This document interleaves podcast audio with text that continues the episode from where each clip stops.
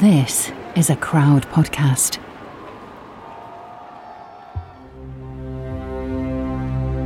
The biggest fear for me, actually, a lot of the time, was being tortured. You know, the images which I'd had before was people like Terry Waite of being held hostage, you know, which I'd heard in the news before. And I, this feeling started sinking in me during my captivity where I thought, this could be years. This, this could really take years, and I, I might really be here a really, really long time. This is the secret history of Flight one forty-nine, with me, Stephen Davis. It's my investigation into why a British Airways passenger plane landed in Kuwait in the midst of the nineteen ninety Iraq invasion, and what became of the hostages. After holding his hostages in hotels for several weeks, Saddam Hussein, ever the strategist, had now carefully placed them at key locations: electricity stations, dams, chemical weapons plants. He'd turned them into human shields against potential Western military action. In this episode, you'll hear tales of starvation, fear, desperate escape plans, and the psychological demons that gnawed away at the human shields the longer they were held in captivity. And just a warning, if you're an animal lover, it might make for some difficult listening. Things were starting to get ugly.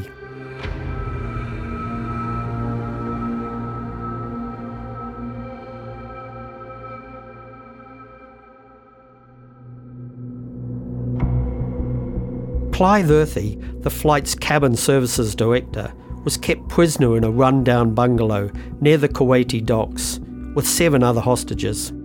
We were absolutely terrified, actually.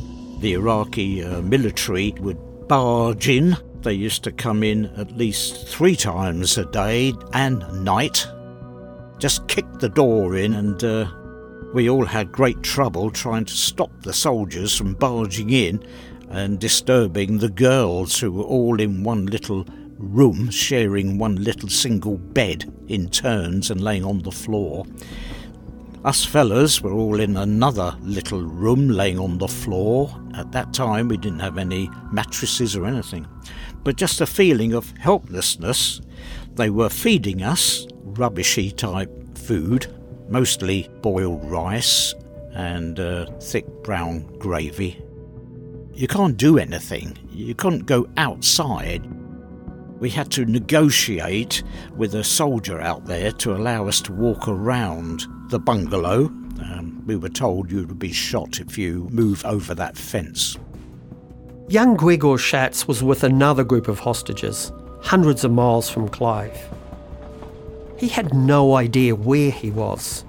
All he knew was that he'd been taken somewhere by train from Baghdad, with barbed wire wrapped around the train door handles to stop anyone from escaping. I didn't notice at the time, but afterwards, discussing with one of my former fellow hostages, I believe that we were held somewhere near Fallujah at a hydroelectric power dam or some sort of water installation. So we were there in some sort of bungalows, which were filthy when we arrived as well. So we had to clean up our quarters first. There was a big wire fence around the whole compound. You could look out into just pretty much desert. There was nothing much that you could see on the horizon. And on the top of the wire fencing around the compound, there was barbed wire. And after a few days, they brought extra barbed wire, huge rolls outside the wire fence. It felt to me again like, uh, oh my God, why'd I have to put that there? There's already a fence. Where are we going to run to? I mean, it's almost impossible to get out of here. And even if we jumped that fence, where are you going to run in the desert, right? And there was really not much food. I mean, there, there was really paltry what we would get. It was a bit of, you know, sort of watery soup with a bit of cucumber and tomato in it, and that was pretty much it. So, the Flight one forty-nine hostages are now scattered all over Iraq and Kuwait. They have no idea where they're being held. They're surrounded by armed guards and barbed wire. Their loved ones back home are left to fear the worst, and supplies are running short. The food was a problem for quite a long time. We did have water, thank goodness, but uh, food became a problem, a big problem. We were absolutely uh, starving at one stage. However, I managed to negotiate one day with a, a rather young Iraqi soldier with his uh, flip-flop sandals on, and he'd been ordered to guard us, and just sitting outside on our little patio one day, he was out there with his big gun, and I started to talk to him, and he spoke English. He was a student studying English up in Baghdad, and he'd been ordered down south. Chatting to him, I, I had a Saint Christopher necklace on, and uh, he came up to me and he said, "Mister Clive," he said, uh, "are you a Christian?" And I said, "Yes, I am a Christian." I said, "This is a, a Saint Christopher, patron saint of travellers," with a little smile on my face, because I thought, where's it got me? And uh, he said, "Oh, Mister Clive, I am also a Christian, but you must not tell any of my colleagues, because if they knew I was a Christian, they would slit my throat." And I said, "Oh my God, no." I said, "No." I said, "I won't uh, do anything like that. Of course I won't tell them. But could you get us a little bit more food?" And he said, "Well, I don't know if I can do that, Mister Clive." And I said, "Well, you could bloody well try. It'd be unfortunate if I had to tell your colleagues out the back of the bungalow that you're a Christian." To which, would you believe this, two nights later, at two o'clock in the morning, the front door was opened. A little van had arrived, and in the dark, a leg of giraffe was dragged through the front door and into our backyard, into our kitchen area. So we had a leg of giraffe, which lasted nearly uh, two weeks, I think, if I remember rightly. And our difficulty was keeping the big bone, the length of the bloody thing, hidden from uh, the occasional soldiers that came in to search our place. So we found all sorts of funny places to hide this bloody great big bone of this leg of this giraffe. Eventually we managed to go out at night and we dug a bloody great big hole and buried the damn thing um, before dawn. A giraffe leg from the local zoo in fifty degree heat. Desperation. But what became of the escape party? In the last episode we heard how the flight's captain, Richard Brunyate, had escaped before Iraqi soldiers started rounding everyone up. He and five others had ended up in a Kuwaiti safe house, which on the face of it looked like a lucky break. But privately, Richard agonised over his actions, as you can hear from his diary, read for us by an actor. "The good news is that the apartment we're hiding in has air conditioning, running water and plenty of food. We seem to have fallen on our feet. However, I am very nervous and constantly worried about the decision I have made. Sleep is difficult. There is a lot of shooting in the area, with tracer fire lighting up the sky." The crew were being extremely careful, hiding their uniforms, stashing their food rations in the rafters in case the house got looted, and only going out at night. Not only did they have to worry about Iraqi patrols, but also gun battles between the Iraqis and the Kuwaiti resistance. They taped the windows in case of bomb blasts and had to climb onto the roof when they needed fresh air. Richard and his group were helped by a resistance leader named Fahad. He believed that as the British had sent soldiers to defend Kuwait, he had a duty to help British hostages. Here's some more from Richard's diary. "I am plagued by nightmares, and all of us, though we don't say it, wait for the knock on the door which would end our freedom. I worry for Fahad, our Kuwaiti benefactor, who is extraordinarily brave. He risks his life daily to bring us supplies. Each night he takes out Iraqi soldiers by the most awful methods." By this point, the resistance had stepped up their actions with more violent attacks. They were engaged in shootouts and sieges across the city, bombing Iraqi targets and taking out soldiers with sniper fire. The Kuwaiti resistance is an epic story, virtually unknown in the West. But in Kuwait there's a national landmark dedicated to them, the Al-Qurain Martyrs Museum. The location is a semi-destroyed house, the site of a fierce battle where many Kuwaitis and Iraqis died. Bullet holes marked the walls, and just outside are the remains of one of the Iraqi tanks used in the conflict. Richard was right to fear for Fahad's life. Although they weren't being held as human shields, the escape group were having to endure a terrifying time in a war-torn city. There was no good option. Let's return to the human shields and check in on Barry Manners. To recap, his partner Anthony managed to escape after getting hold of some fake Indian paperwork. But at this point, Barry has no idea if he made it out alive. Barry is now a human shield, held at a dam in northern Iraq. Barry's experience of being a human shield is slightly different from the other hostages, thanks to his particular captor, but it was only later that this became clear. I'll let Barry pick up from here. There were twelve of us, as I recall, eleven or twelve of us. We had two sleeping rooms. We were six to a room. There was a shared bathroom, but it was clean. And the food was not great, but it was more than adequate. And um, the chap who was in charge of our arrangements there, a civilian, who was the resident engineer of the dam, was very keen to try and make us as comfortable as possible with within the remit that he had and the resource that he had. When you met him the first time, did you did you think this is going to be, of all the captors I could end up with, this was going to be one of the better ones? Not at all. Not at all. I, I'm locked up at night with a bunch of strangers. It's very, very hot.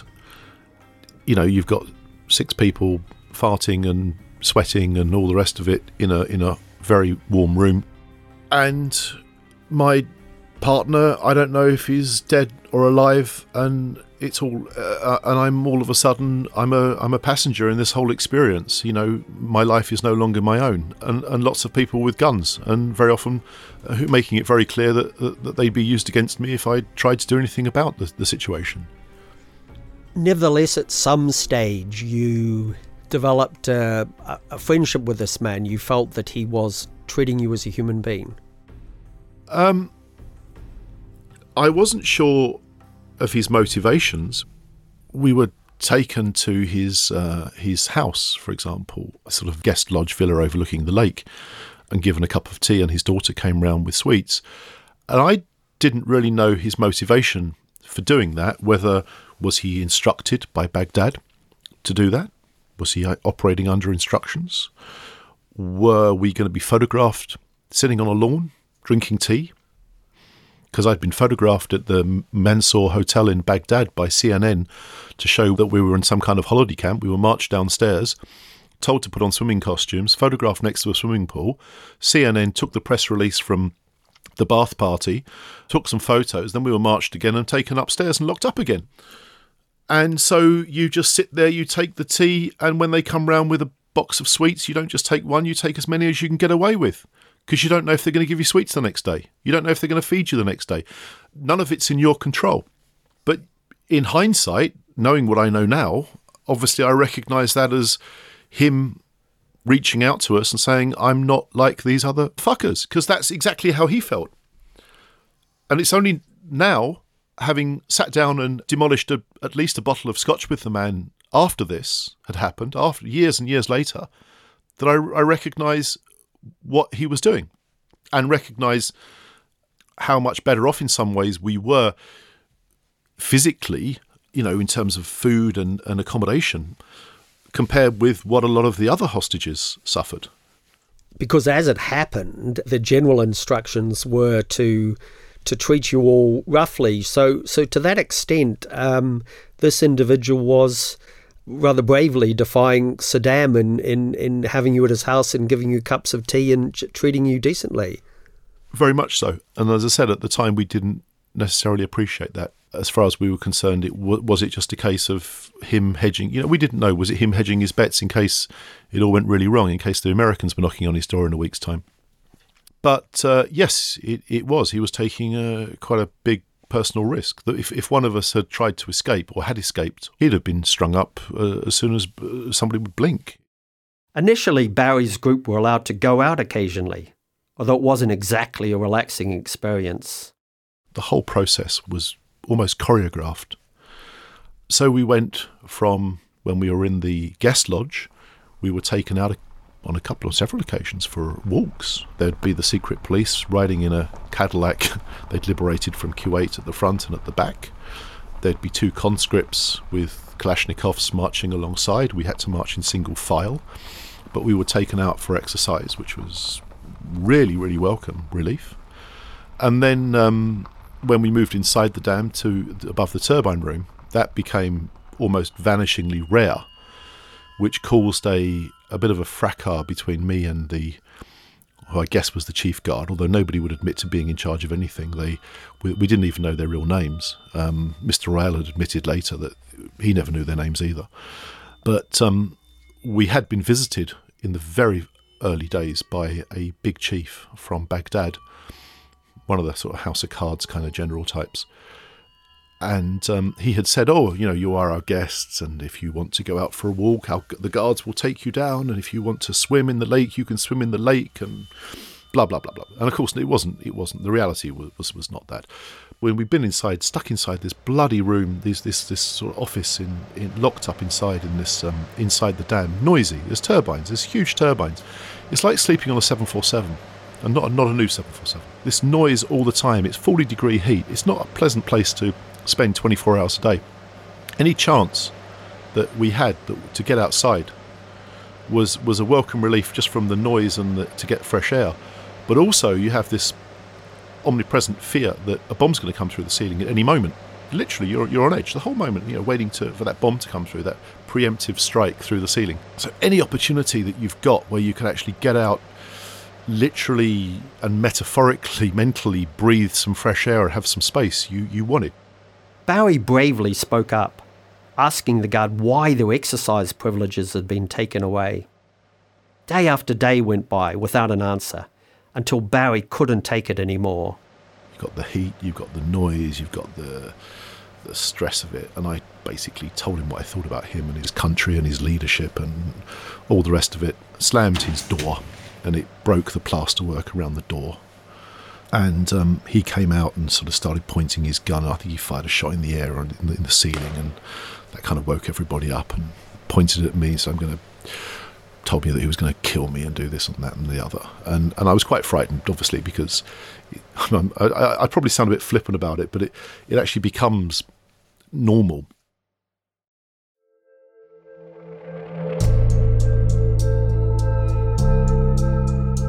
Saddam Hussein now had over six hundred hostages across seventy different sites. Among them was Margaret Hearn from Scotland. We haven't met Margaret yet. A mother of two young daughters, she'd boarded Flight one forty-nine thinking she was headed on holiday to Malaysia. But instead she was now a human shield, driven by soldiers out into the Iraqi desert. We stopped at this electricity generating station. Well, it was pylon things, but miles upon miles of them. And in the middle of them was a little one-storey office complex. And that's where we were stopped at. So we went in there, and they'd removed whatever desks and put in beds. We had guards that remained with us most of the time. We were there for a few days, and then we got this really scary thing. One o'clock in the morning, they woke us up and then said we were leaving. And so we got on a bus and we started driving the desert again. And the curtains around the bus were all closed. And there's a man at the front with a machine gun. And we were really, really scared. Everybody was crying. It was really scary. So you must have thought, or must have at least crossed your mind, that you were going somewhere where they were going to shoot you or do something terrible. Yeah, yeah, we did. We thought, well, why are they moving us at one in the morning? Why are they being very scary now. You're just on your own then, you know. There's nobody knows where we were. And we're just driving through this desert with, you know, um, soldiers. It was, it was terrifying. And knowing that, going through your head, were you, you were thinking, I'm never going to see my daughters again? Yeah, I did think that. After this terrifying nighttime bus journey, Margaret eventually arrived at yet another deserted office block. There was corrugated iron nailed to every single window. So we had no light and we couldn't see out at all. There was strip lighting everywhere. And it had a horrible sewer smell. How many people were there held there in that group, in our the group, group that I, came on the I, bus? I tried to count it up. It was either eighteen or twenty, and that was the group I was with the whole time. So we were moved from place to place and place, um, and there were two children in our group. And obviously their parents were incredibly anxious. Was there ever a point where you knew where you were, or was it all just completely mysterious? All completely mysterious. I haven't a clue. I haven't a clue how long we drove for, what direction we went in. Probably the worst, the worst eyewitness in the world. I have no clue where I was. But there was one time where you were pretty sure you were at a some kind of chemical facility. I think so. It was very quiet, and the fact they'd covered all the windows with the corrugated iron, because we couldn't hear anything. So it was a factory of some kind, I think. And you could sort of hear people talking a bit, but we never got to see. And even when we always arrived in the night time and left in the night time. So it was never during the day. And so we didn't ever know what it was, just something they didn't want us to see. So you were literally kept in, as far as your movements go, you were literally kept in the dark the whole time. Yeah, yes we were. We heard earlier how Clive was so hungry at one point, he was forced to eat a giraffe leg. The food supply at Barry's location wasn't quite so bad. The food we had was not great, but it was probably as good as, or better than a lot of Iraqis were actually getting by that stage, because there were sanctions against Iraq and they were starting to bite pretty deeply.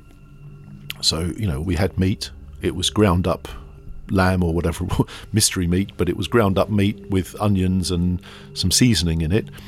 We had tins of cheese, fresh salads, you know, like uh, cucumber and, and tomato very often. The bread was the only kind of weird thing.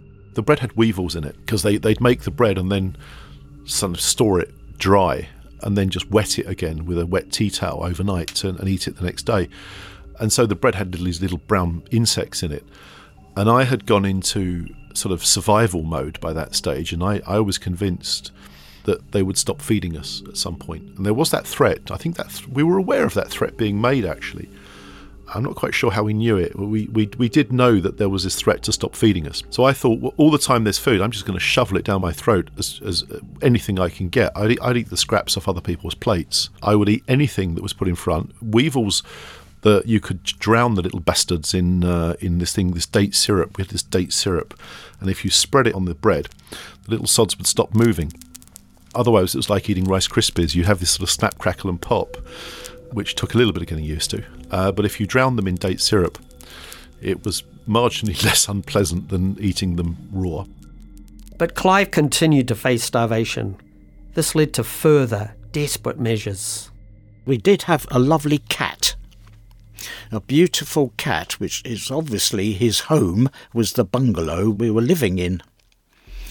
And uh, we had with us, we had a doctor, a lovely man. We never told the Iraqis, we never called him doctor, because we knew that if they knew we had a doctor with us, they might borrow him and take him uh, for their own usage. The doctor, a man named Paul, could see they were all getting dangerously thin. This was long after the giraffe incident. They were starving. But we still had this cat, and so we decided, unfortunately, that maybe the cat would have to be slaughtered uh, for a little bit of food, which was quite interesting. Somebody said they used to work on a farm, and the mother used to wring the necks of chickens, so he volunteered to wring the neck of the cat. I then said, well, I've skinned a rabbit at home before now, and so I'll uh, If you kill it, I'll skin it. To which somebody else then said, well, if you do that, I'll cook it. So we agreed. And that night we all said goodbye to the little pussycat for the following morning. However, mid-morning, no sign of the cat. Somebody went out the back to uh, see what was happening out the back and say hello to, stupidly to the guard out there. And the cat was hanging up in a tree, already dead, already slit open. Um, so obviously the Iraqi soldiers next door had uh, had a similar idea. So, so we still didn't get our cat, but they did. The outlook for the hostages seemed increasingly hopeless. The West was turning the screw on Iraq, and Saddam Hussein was becoming even harder to predict. What this meant for the hostages was anyone's guess. Here's Margaret. At that point, we all were busy writing out lists of every who was there, because we were seriously worried that somebody would just drop off the radar. Where would they go? Because no one knew where anybody was at any given time anyway. So we wrote out about twenty copies of this list, and we all took one, and I've still got mine. Because we did think at some point, maybe we'll be able to get this information back so they can try and work out where we all are. And they asked us if we wanted to write a letter home, and I did do it, but I had no confidence it would actually get there. So they gave me the paper, they gave us a pen, I did write, and again you thought, hmm, they'll censor everything anyway. So there's no point in saying, I'm in a horrible hellhole, um, you know. So I just wrote a very kind of almost, I'm all right, um, there's enough food, Um, hope the girls are all right. Um, I'd planned my daughter's fourth birthday before I went away because I'm so organised. Uh, I should have been back for the birthday party and that should have been fine. But of course I wasn't going to be, so I said to my husband, can you collect the cake from Waitrose? As you do. So I did write the letter and he did get the letter. Amazingly. He got three letters. I wish I'd known, but we had no contact from them at all. We didn't hear from any of them. We did have the word service. So we were listening to that. When you listened to the World uh, Service news, did you did you hear those moments where Missus Thatcher was being gung-ho and was going to, you know, kick the Iraqis out and bomb and... We knew that Thatcher would not negotiate. I mean, there wasn't a chance she would do it. Some people suggest there should be negotiations. What is there to negotiate about? You don't negotiate with someone who marches into another country, devastates it, killing whoever he stands in his way. You get him out, you make him pay, and see that he is never in a position to do these things again. Here's Gregor. It did come to the point where uh, one of my fellow hostages, he had a, he'd smuggled a radio with him, so he would listen to the radio, uh, B B C World Service. At some point, the situation seemed to be getting worse and uh, the sort of discussions were held about, you know, how much money do we have between us or what kind of skills do we have or what knowledge do we have of where we are and if we really has to, if it comes to it and if we had to escape, how would we do it? Which felt kind of ridiculous, but I guess it just shows how desperate we were in that time of believing that, you know, you're so helpless and you have no control. And the little bits of information you're getting through the news and thinking if Saddam Hussein is getting ever more erratic or maybe desperate himself and you don't know what he might do to the human shields, well, the thought was that maybe we really will be in a position where it's either death or we try to escape. Hundreds of miles away, Barry was having similar thoughts of escape. When we were inside the dam, in the turbine room, there was only one exit and that had a conscript soldier on it. And I tried discussing with, I guess because I was I was a lot younger. The, the other guys there were in their forties mostly, thirties, forties, fifties, even sixties actually, I think one guy. So I'm thinking, when they start shooting us, we need to have a plan. We need to overpower this guard, get his... I, I probably read too many Escape from Colditz books as a, as a schoolboy, but I thought we're going to have to have a plan to overcome this guard and if we can make a run for it or whatever, rather than just get lined up and shot. but no one else was. It was, I was sort of, I got the impression they were thinking he's, he's off his rocker, and there was no possibility of escape otherwise. When the valves were open for the dam itself, there was the chance of, if you could avoid the guards, to be able to get down to the river. And on one of the walks that we'd been on on the very early days, we walked past this river and I'd felt the temperature, and it was freezing freezing cold, because the water comes out the bottom of the dam, so it's coming out at the, the bottom of the reservoir, so it's coming out from like sixty meters down or fifty meters down. It's really cold, like just a couple of degrees above sort of water, and the only other way would have been to get into this river, somehow float downstairs, but there were barbed wire and obstacles across the river. And then of course you are forty, thirty, forty miles west of the Iranian border, and about one hundred miles, as we worked out, south of the Turkish border, in a very highly patrolled, fortified location because of the Iran-Iraq war. And so there was a constant risk assessment, I suppose, I guess I was doing in my own mind, about the danger of death from falling on rocks, drowning, being caught on barbed wire, being shot, the massively deteriorating treatment I might receive if I were just plain caught, and the risk of just being shot if I s- stayed put. And I suppose it's human nature that you you start living your life through the prism of Pink Floyd lyrics. You sort of become comfortably numb. It was a situation whereby there was also not just soldiers, but, you know, these kind of Saddam's P R guys, I guess, you know, who were like plain clothes, uh, just with a shirt and, and normal trousers. They were, they spoke English better or worse, but they spoke English, definitely. There were always soldiers around as well, but these were the guys who would mainly communicate with us in this camp. And, you know, we had with them some more longer discussions as well. And you did get the sense, I mean, when we talked then privately uh, among us, the, the Germans, we did get the sense that some of them were definitely not in favor of Saddam Hussein, but they couldn't, they didn't dare to say it to us, of course, with the other people around, or they couldn't say. But it was kind of, you know, some of them definitely led on that they were not convinced by what their task was there, and the, and the whole idea of holding us there and so on, you know. It's quite possible these guys were actually Iraqi secret police, tasked with winning the trust of the hostages and reporting on what they were up to. The tentacles of the regime reached far and wide.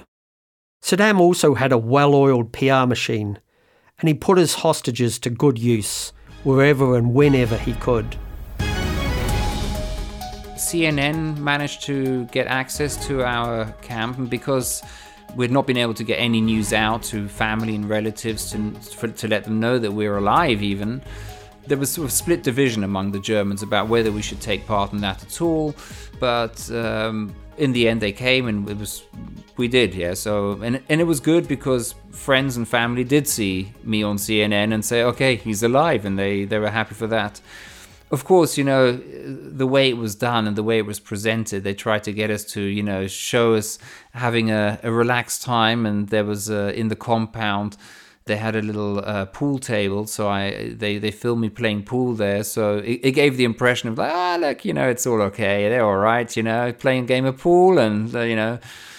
So, of course, it was not, uh, it was a little bit misconstrued.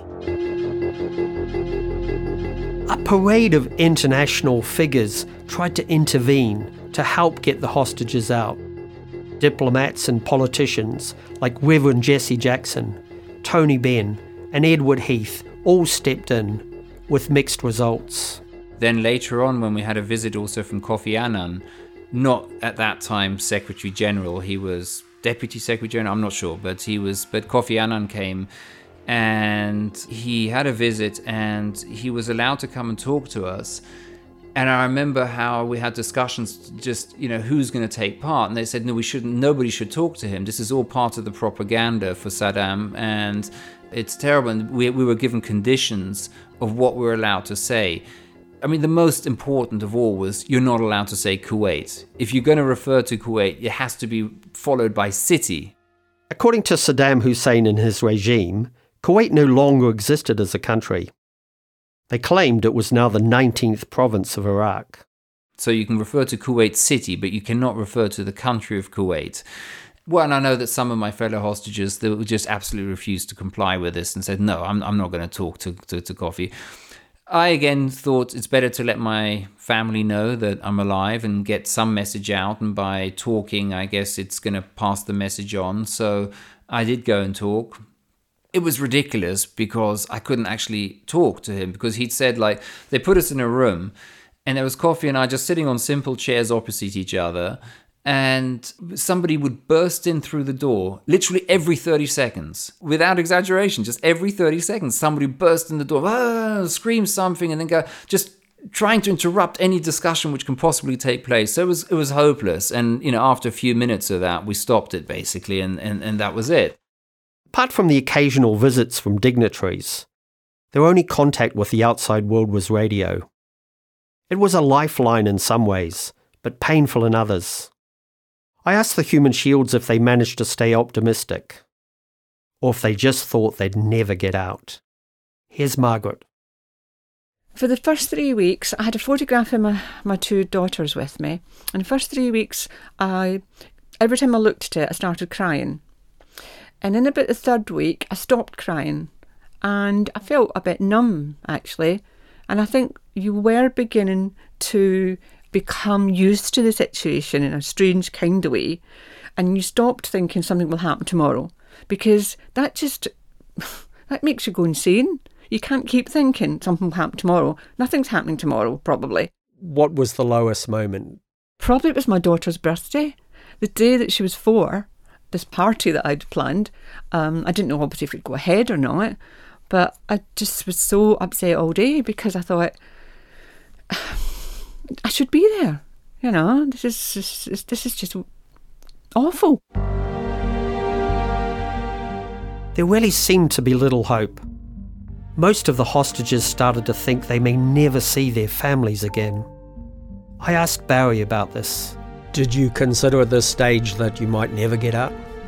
Yes, actually, when I think about it, you realise that there was a very good chance that we'd be blown apart in some chemical factory, wherever, or taken out. You know, we all saw what happened with the, the you know, in, in the Lebanon, in Beirut back in the seventies, and the sort of classic hijacking situation. Unless you send us a double mac with cheese, uh, you know, we're going to execute a passenger, and and that was kind of where I thought we we could be heading with it. Next time on The Secret History of Flight one forty-nine. When we first arrived in the American embassy, it was an environment of chaos. When we got to the outskirts of Baghdad, nobody was there to meet us, just a, a large group of Iraqi thugs. I was almost broken then because I thought, I can't do this anymore. You know, when you think you're getting there, so near, you're, you're so close to breaking up. The Secret History of Flight one forty-nine is a Crowd Network original. It's presented by me, Stephen Davis. It's produced by Samantha Syke. Sound design is by Rory Auskerry. The diary extracts were read by Paul Gallantry. To get episodes without adverts, subscribe to the Crowd Stories channel on the Apple Podcasts app. This series is based on my book Operation Trojan Horse, which tells the full story of Flight one forty-nine and my search for the truth. It's available now in print, ebook and audiobook. The music we use is from our partners, B M G Production Music. If you want another podcast to listen to, try American Vigilante. It's about the controversial figure of K C, a man who could save your life, but end it too. Search for American Vigilante and subscribe now. Thanks for listening.